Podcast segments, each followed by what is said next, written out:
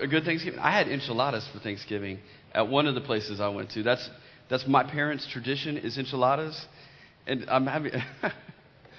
but it was awesome, and I love it. So I'm glad you guys had a good Thanksgiving. Look behind you. Look at this. Is is this not awesome? I just I want to recognize she's been doing this for a while, but Amy Rickhart and her team. Amy, please stand up for a second. She's gonna kill me.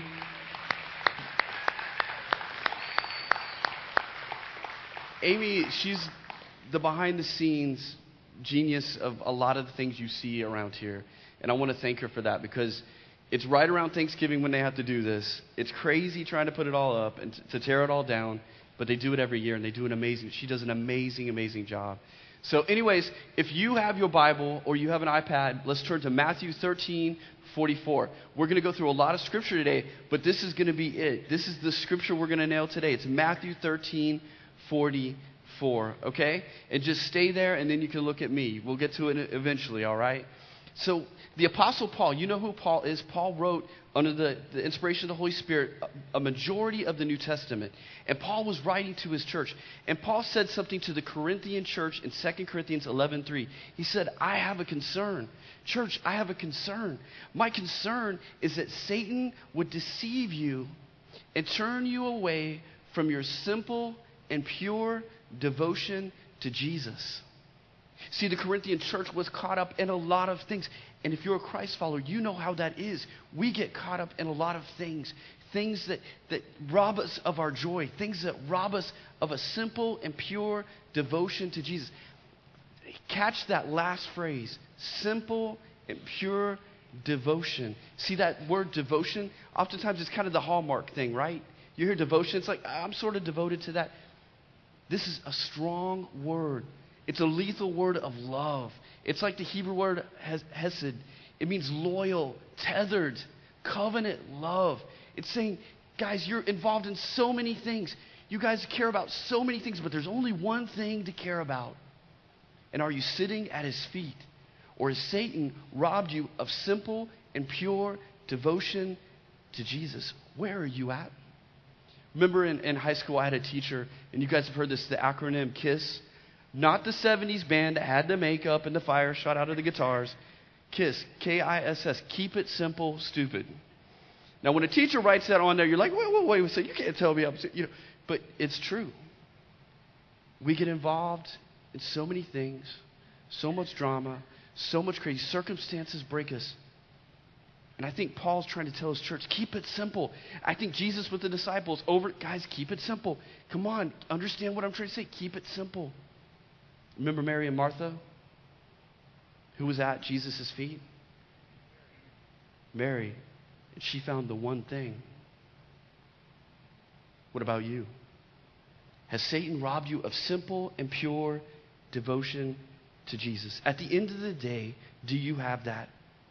Or has he robbed you of it? See, that word devoted is love. Is love. We're in our series, Obey. And obey is kind of that dirty word, right? You hear obey? But in the Bible, obedience is love. Love is a verb, love is action. Obedience is showing your love. They're interchangeable, obedience and love. And so when he's saying simple and pure devotion, he's saying, Do you love Jesus? Do you love Jesus? Are you so in love with Jesus? Because that's it. If you're wrestling with a sin, if you're wrestling with anything, keep it simple. Get on your knees, sit at his feet, fall more in love with Jesus. And that's my prayer for myself and for this church that nothing could cause our love to go astray. I love in, in the scripture, and I don't even know where it's at. I just remember it, so I jotted it down. But Paul talks about having undying love for Jesus.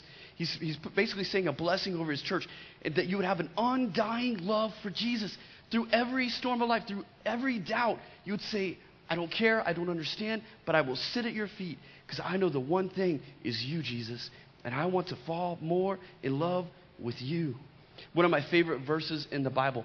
Don't be offended by this. Don't email me this. But if you could sum up Brian Stuyvesant's theology, this would be it. It's 1 John 4:16. And we know and rely upon the love he has for us. Fall in love with Jesus. That's my theology. Fall in love with Jesus. Yes, it's within orthodoxy. Yes, yes, yes. Fall in love with Jesus. It's about a relationship. Have you gotten away from that? Fall in love with Jesus. We get hung up on so many things. If you have a sin in your life, if you have a theological hangup, if you have a doubt, sit at his feet and fall more passionately in love with him. So here's the secret. You ready? You're not going to like this. The secret to loving Jesus is knowing that you're loved by Jesus. That's it. That's it. It sounds so simple, but that's what Paul's trying to say. You're making it too complex. People, church, get back to what it's all about. It's what he did for you, and he loves you. He loves you. Let me read 1 John 4:19. We love him because he what? First loved us. Let me tell you, the more you understand how much God loves you, the more you'll love Him. If you have a difficulty in your devotion to God, it stems from not understanding how fully devoted He is to you. And we all have those misunderstandings in our devotion. And He wants to refine those and help us to see how much He loves us. And when you catch that, when you catch how devoted Jesus is to you, you will want to be more devoted to Him. What happened? Some of you that are believers, that you're saved, you're sealed with the Holy Spirit, when you were found, did you have any rights before God? What happened along the journey where we thought we could come and think we have rights before Almighty God? What happened? Keep it simple. Get back to Jesus. And we're talking about the Lord's Supper. And I'm going to do something crazy. I'm going to take a parable to teach a simple truth about the Lord's Supper. So we'll see if this is an epic fail or epic victory. If it's victory, thank you, Lord, or thank you, Jesus. But I want to talk to you. Let's talk in Luke real fast. And it says in Luke 22, he took bread, gave thanks, and broke it, and gave it to them, saying, This is my body given for you. Do this in remembrance of me. In the same way, after the supper, he took the cup, saying, This cup is the new covenant in my blood, which is poured out for you. Underline the word remembrance. Underline that word. See, the Lord's Supper is about remembering how devoted Jesus is to you. The Lord's Supper is about seeing, feeling, understanding how devoted Jesus is to you. And it's to keep us and get us back to that place of simplicity, of simple and pure devotion. Now, I could have talked about the history of the Lord's Supper. We could have talked about a bunch of things, but three weeks ago, I was praying about this message, and I felt God just said, Get to the heart of it. Get to the heart of it. You don't need all the Old Testament things, those things are great. Get to the heart of it. Get to the simplicity of what it's all about. So, I'm going to use this passage, this parable in Matthew 13 44 to paint that picture. We'll see if it happens, all right? And I want to use this because it illustrates how we start to get things backwards in our relationship with God, okay? And I believe if we read it the right way, that it will help us be devoted to Jesus because we'll understand how devoted He is to us. So that every time you come to this table, every time you take communion, you'll remember how devoted Jesus is to you. So let's read it. Actually, I'll just read it to you. It'll be on the screen, or you can look at your iPad or your Bible. Here we go Matthew 13 44. Again, the kingdom of heaven is like treasure hidden in a field, which a man found and hid, and for joy over it, he goes and sells all that he has and buys that field. Let me read it one more time. Again, the kingdom of heaven is like treasure hidden in a field, which a man found and hid for joy over it. And he goes and sells all that he has and buys that field. How many of you have read this or heard a sermon on it? You, you know this verse. You've at least skimmed the Bible and saw this verse somewhere in it, okay? So you know. Let me tell you, the traditional understanding of this, okay? The traditional understanding is that the kingdom is the treasure, the man is us, and that we find the treasure and then we hide it and we sell everything to get it. Okay? Have you heard that? Have you heard that? everybody's kind of like, what? I'll keep going. and it almost sounds like that's what it's saying. Okay? Are you with me? Stay with me through this part, okay? Stay with me. we got to ask the question what is the kingdom? You see, when Jesus gave parables about the kingdom, sometimes he was talking about the program of the kingdom. Meaning, here's the start of, of, the kingdom. Here's the end times with the kingdom. He talked about the program of the kingdom. There were other parables he talked about the people of the kingdom. In some parables, he had both mixed in there. Are you, are you tracking with me a little bit? We interpret this wrong because we think it's about the program of the kingdom. We think that it's about me finding the kingdom, okay? Me finding the kingdom. But it's really about the people of the kingdom. I'm going to show you why. Okay, so here's three reasons why this is not talking about the program, but it's talking about the people of the kingdom. You with me? Sort of? Okay. Three reasons why the kingdom is not the treasure. You can't find it, you can't hide it, and you certainly can't buy it. You can't find it, you can't hide it, and you can't buy it. You can't find the kingdom. These are in your outline, but you can write them down if you want. You can't find the kingdom. How many of you play golf once a, a year? Golf once a year, like me. I'm the only person that plays golf once a year. Thank you. Thank you. Okay, you, you're going to track with me. There's that one shot. Only one shot that you hit and you nail it, and everybody's like, I can't believe it and you look and you're like, man, I should go on the PGA Tour. What's up? You know, suddenly you're the best golfer in the world. But it keeps you coming back after the year, right? I go with my father in law, my brother in law, um, Steve and Mike. They're really good at golf. So when they hit a good hit, it's like, oh, yeah, that's normal. That's cool. Oh, you've been working on your swing. That's cool. When I hit it, it's sort of like what the old pastor said that even a blind squirrel finds a nut now and then. You know? It's old school. You and I are worse than a blind squirrel. We ain't finding nothing spiritually. We are lost without a Savior. We are spiritually blind until the Holy Spirit pulls the veil back. And even when we are saved, we need the Holy Spirit to illuminate truth to us. We can't find the kingdom. We can't find God. God finds us. Amen? Here's the second thing you can't hide it. You can't hide it. What did Jesus say about the kingdom? When you're born again, you have the Holy Spirit. The light of the world now lives in you. Jesus Christ, the Spirit of God, the Holy Spirit, the very presence of God. A city on a hill can't be hidden, right? You can't hide the key. If there's something wrong if you're hiding, it, it wants to bust out. If you're following Jesus, it's busting out. It ain't being held back. You can't hide the kingdom. And you definitely, definitely cannot buy it. All of us have sinned and fallen short of the glory of God. We are bankrupt. We are bankrupt before a holy God. Bankrupt. And if it was for sale, even if you could sell it, if you could sell the kingdom, we couldn't meet the price. We would never meet the price. Okay, we're good, right? Okay, so three reasons why the kingdom is not the treasure. You can't find it, you can't hide it, and you can't buy it. So let me explain the passage, all right? The field, remember there's a field in here, right? The field is the world. The man is Jesus. Remember, fully God, fully man. The Son of Man came, right? They called him the Son of Man. Son of God, the Son of Man came, the mystery and the treasure. And the treasure and the treasure is you. Is you.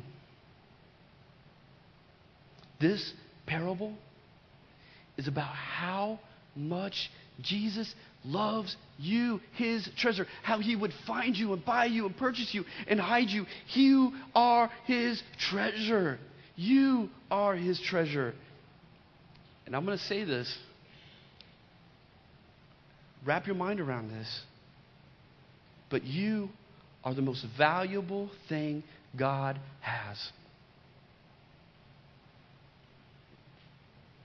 You are the most valuable thing God has. How? When you understand just a little, when we understand just a little of His greatness, how could He love us so much? How? But He does.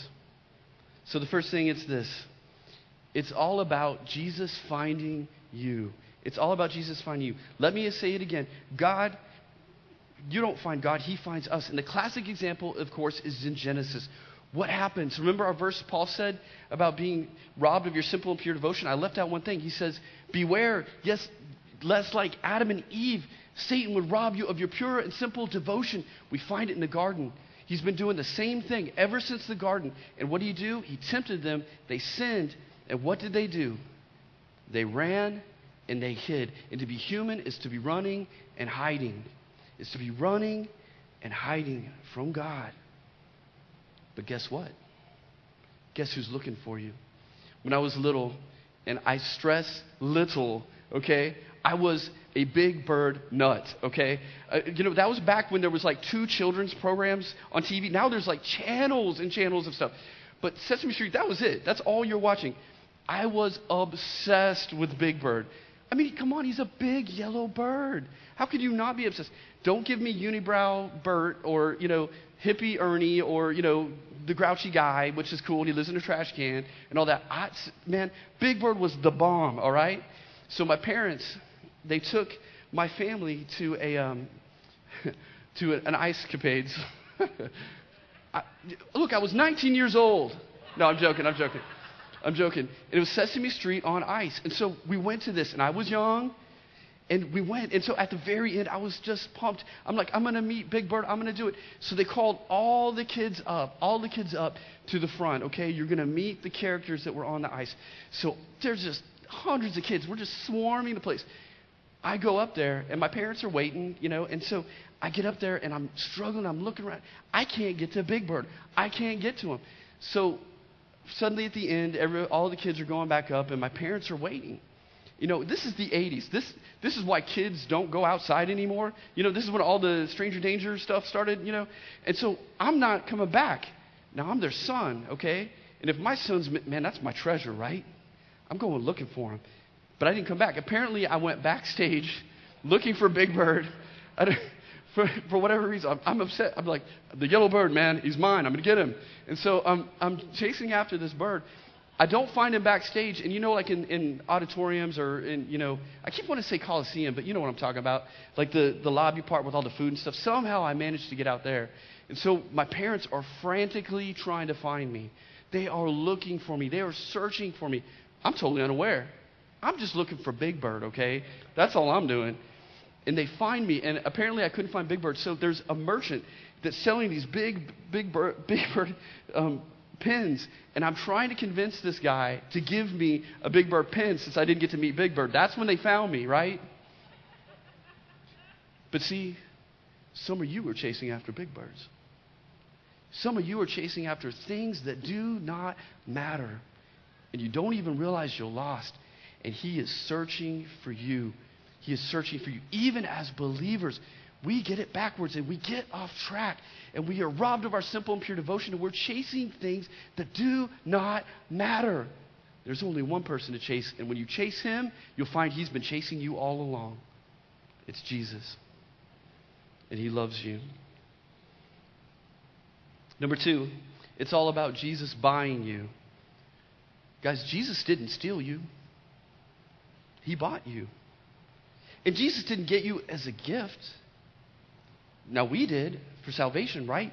He purchased you. 1 Corinthians 6:10. You were bought at a price. You need to understand this. Jesus paid for you in full. There's no debate. There's nothing else you could say. When he was on the cross, he said, It is finished. It means paid in full. There's no debate. If you belong to him, it's been paid in full. It, uh, there's no other way to say it. He gave all to have you. But if He bought you, that means He owns you. And if He owns you, that means you don't have any rights. Right? Think about that. You see, that may not sound comforting to some, but you're shackled to something. You're a slave to something. Is it the devil or is it the Lord? Do you want to be shackled to grace or shackled to, to running after things that don't matter? Where are you at? See, I know me. I know me. I'm not a great person. I know what's in here. In fact, I know enough to be appalled, but God knows more in here than I do. I'm a sinner. And I have to admit, there are times when I'm like, you know what? I'll probably just walk away. Will I be able to run the race? Do you ever get like that? We don't want to say that out loud, but sometimes we get like that, right? But see, understanding the truth that you are owned by Him, that's transformed me. Because what that means is, if you're His treasure, He values you. And He ain't letting you walk away. Now, look, in human relationships, people walk away. But with God, you don't just walk away. He fights for you. He fights for you. Listen to what Jude 1 1 says To those who are called and who are loved by God the Father and kept by Jesus Christ. 1 Peter 1:45 talking about our inheritance into an inheritance we've received that can never perish, spoil or fade, kept in heaven for us, who, meaning us, through faith are shielded by God's power until his coming. Do you understand the truths that I'm talking about? You see, when I begin to see the absolute commitment that God has to me, that I'm owned, that I'm a treasure, that He won't just walk away, it drives me towards Him. I want to be shackled to grace. I want to be shackled to the one that will never let go of me. What about you? Do you believe that? Because see, that field we talk about, it was owned by somebody. The parable doesn't say who it is, but the counsel of, of, the Word of God, we know who it was. It was Satan. Satan owned that field. The devil owned that field. How do we know that? Well, God, of course, owns all things, right? But who did he give dominion to in the garden? Adam and Eve. What did Adam and Eve do? Who did they give dominion to? What is Satan's name? The prince of this world? Now, he's a defeated foe on the cross. And Jesus coming again, and by his very breath, it's all over. He's defeated. But Adam and Eve gave up dominion. They gave up dominion. He owned the field, and he's coming looking for you in enemy territory, basically. But this is what I want to show you. Is Satan thinks you're junk. He doesn't value the treasure. He thinks you're junk, and he wants you to stay that way. He wants you to continually think that's who you are. But Jesus thinks you're treasure. He thinks you're treasure, and he values you, and you're kept by him. And that's an amazing truth we need to hold on to. You see, the value of something is determined by what someone is willing to pay for it. Let me say it again. The value of something is determined by what someone is willing to pay for it. So, what's your value? What's your value to the world? I Already said it. Satan thinks you're junk. But to Jesus, you're priceless. You're priceless. Hear this the highest price that's ever been paid for anything was paid for you. The highest price that's ever been paid, it was paid for you. I'm not talking in a general sense. Jesus thought of you. By, if he could stand up here in this morning, he would say that. He'd say, Tom, I did this for you. Mikey, I did this for you. He would look each one of you in the eyes and say, I did this for you. What was paid for you? Jesus. Your worth to the Father, what Jesus is worth. Because that was what the Father was worth, was willing to pay to have you. In fact, John 17 tells it this way Jesus says, You love them as much as you love me. But it was Jesus that also said, I love them. You know, I like to think of scenarios in the Bible, like from verses and things. And so, you know, Jesus didn't come up that in John 17. Oh, Father, you love them as much as you love me. It wasn't a sudden epiphany. He knew this from the very beginning. And if you remember last week, Brian Lake talked about Abraham and Isaac. And God asked Abraham to sacrifice Isaac. Very hard to understand passage, but it's a foreshadowing of Jesus, what God is going to do and surrender his son. But do you remember what Isaac said? Isaac's holding the wood for the sacrifice, going up, starting to sweat bullets, looking around, saying, Dad, where's the sacrifice? Uh, what's happening? What's going on? But I like to think of the scenario in heaven. the Father and the Son. Jesus is right next to the Father. And they're looking down the darkness of the world. And the Father says, It's time, son. And see, Jesus didn't have to ask what Isaac said. He said, I'm the sacrifice. I'm ready. We love them so much, I'm going to give up everything to get that one. I'm going to give up everything to go get that one. Jesus was abandoned so you could never be abandoned. Here's the third thing it's all about Jesus hiding you. Why hide you? Why hide you? Does, that doesn't make sense. What? Because he doesn't want anyone else to have his treasure. He is jealous for you. You are his special possession. Remember, I just read it in Jude. You are kept by Jesus. In 1 Peter, you are shielded by the power of God. You are his special treasure. But here's another reason you can't come into the presence of God. Sin is a big dilemma, but God is ingenious how he takes care of it. Here's the truth He has to hide you so you can be in his presence. This comes from an Old Testament passage, and Paul puts it in New Testament perspective. But the Old Testament, Moses says, Show me your glory. Show me your glory. I want to be in your presence. Show me your glory. And God's like, I want you to be in my presence, but you can't. I have to hide you in the cleft of a rock. A cleft is an opening in the rock.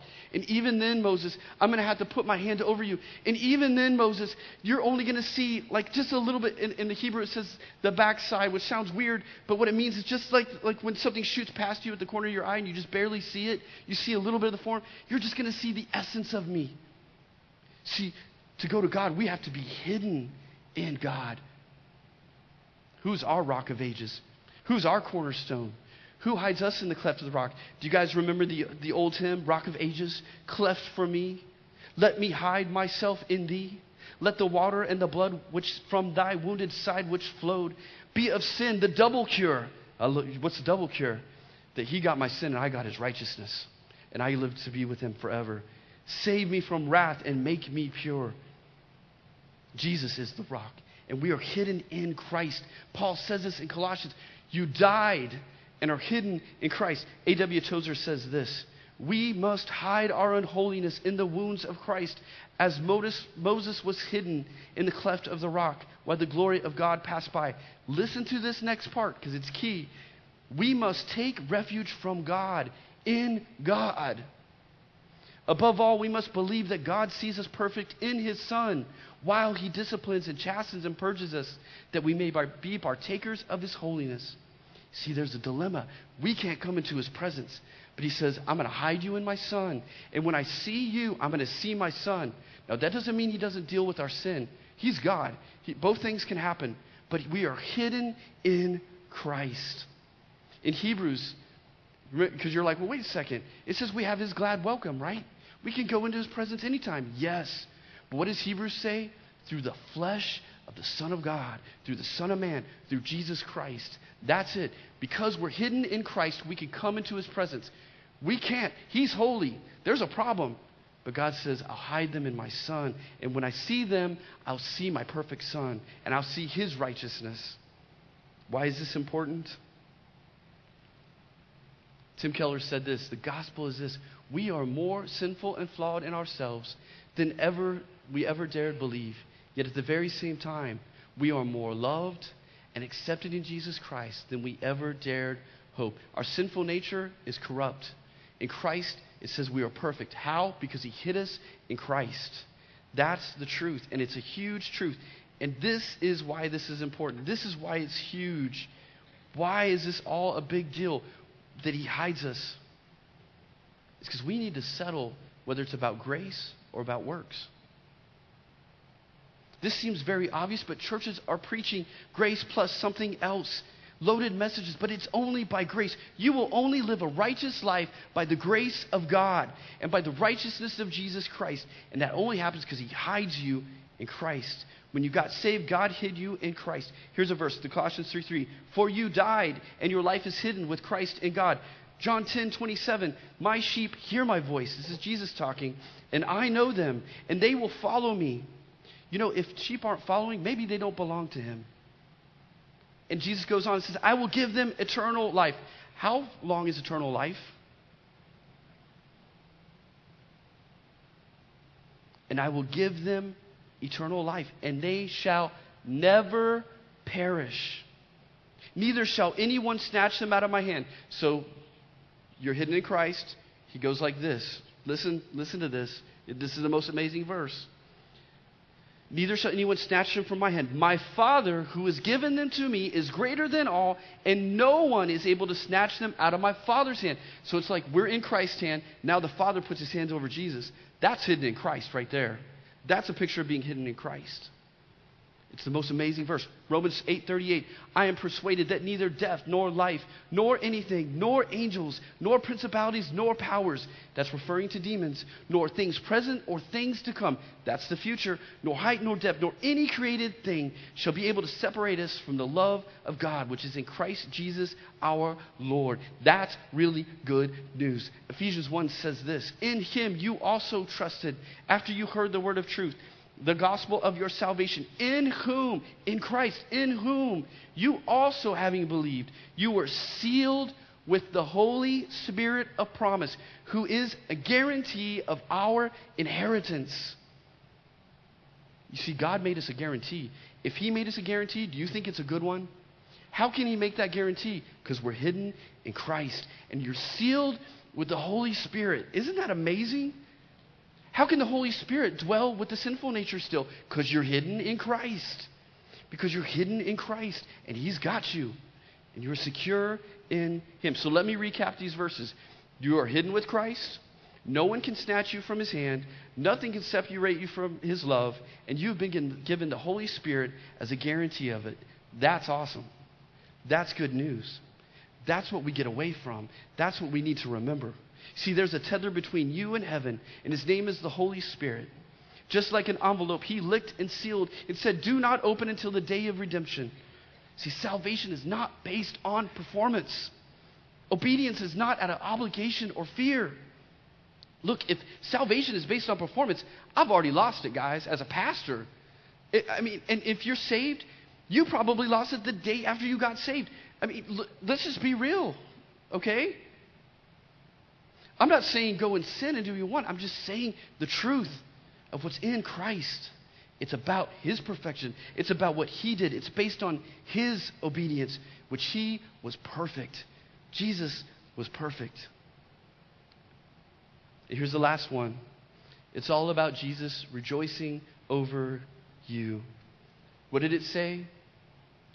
He goes out, he finds it, he hides it, he buys it, and he rejoices over it because it says when he has it, he finds great joy. He delights in you. What does Hebrews say? Because of the joy set before him, Jesus endured the cross. What is the joy set before him? It's you. You. He loves you. Are you getting this? You are his treasure. By the way, he bought the whole world. He bought the whole world. For God was in Christ reconciling the world to himself. It doesn't just say a few, it doesn't just say the believers, it says the whole world. Now it's up to each person whether they'll receive that, right? You have a decision today, if you don't know Christ, to say, Lord, I want to be born again. I need new life. I can't live this on my own. That's your decision. You have to make that. But He did it for every single person. Exodus 19:5, he's talking to the physical Israelites, and he says, You shall be my special treasure. And you're his special treasure too. In Isaiah 45:3, we find a really interesting verse. He says, I will give you the treasures of darkness. What? The treasures of darkness. Isaiah 45:3. This is a prophetic, messianic, meaning kingly prophetic thing, a verse that sounds strange to us, but the Father is talking to the Son. The Father is saying, Lord, Jesus, he's not saying Lord to him, but he's saying, Jesus, Son, I'm going to give you the treasures of darkness. Guess who the treasures of darkness are? You and me. Those who lived in darkness have seen a great light. And we were given to Jesus. And he has brought us into his marvelous light. Isn't that awesome? Once you catch this, that you're the treasure, it changes when you read the other parables. Look at the very next parable in 45. Again, the kingdom of heaven is like a merchant. Guess who the merchant is? Seeking beautiful pearls. Who, when he found one pearl of great price, gave up all that he had to buy it. Jesus gave everything. And I love that it makes a singular thing because when we think about the cross, we think, oh, but he loves everyone. He died for everybody. The parables show us that he did it for just you. Just you. He thought of you. He gave up everything. See, we come to this table to remember these things. And some of you have forgotten it. Some of you have forgotten the simplicity of the devotion to Jesus, to keep it simple, to keep coming back to Him because of what He did for you, to realize how devoted He is to you. In just a second, and the lights can come down, we're going to take the Lord's Supper. We're going to take communion. And what you're going to do, you're going to come up and break this and dip it in here. But I want to give you the opportunity, with every head bowed, every eye closed, I want to give you the opportunity. Maybe you've never given your life to Jesus today. Maybe you've never received salvation. Salvation is a free gift. You cannot earn it, but every person needs it. You can't be good enough. It's not based on how good you can be, it's based on Jesus' goodness, which was perfect. If today you need to receive Jesus as your Lord and Savior, I just want to lead you through a prayer that you'll say out loud. And as I do that, you don't actually you don't even have to say it out loud. If you want to, that's cool. Just bow your head and say it inside your head. Pray it to him in faith of what he did for you. He died on the cross for your sins so you could be forgiven and that you could know the Father and that you could live him, with him for eternity in heaven. So every head bowed, every eye closed. Just repeat this after me to yourself. Lord God, thank you for dying on the cross for me. Thank you for the blood of Jesus that had to be shed for me. Forgive me of all my sins. Give me new life, Lord. Pour out your Holy Spirit on me.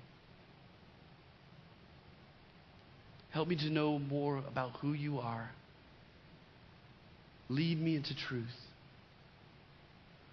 In Jesus' name, amen.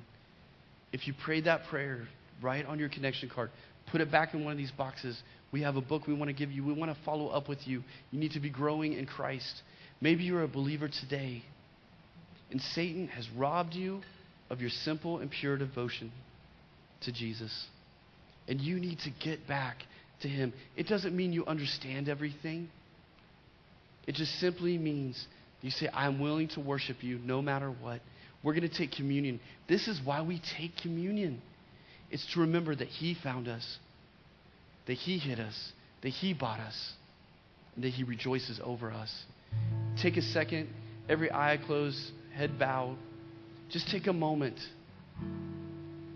Say, Lord, search my heart, examine me. Guys, if there's any sin, just say, Forgive me. Trust that He forgives you. This isn't about living in guilt. Come back to the simplicity of what He did, how devoted He is for you. I want to give you a couple seconds and then we'll take Lord's Supper.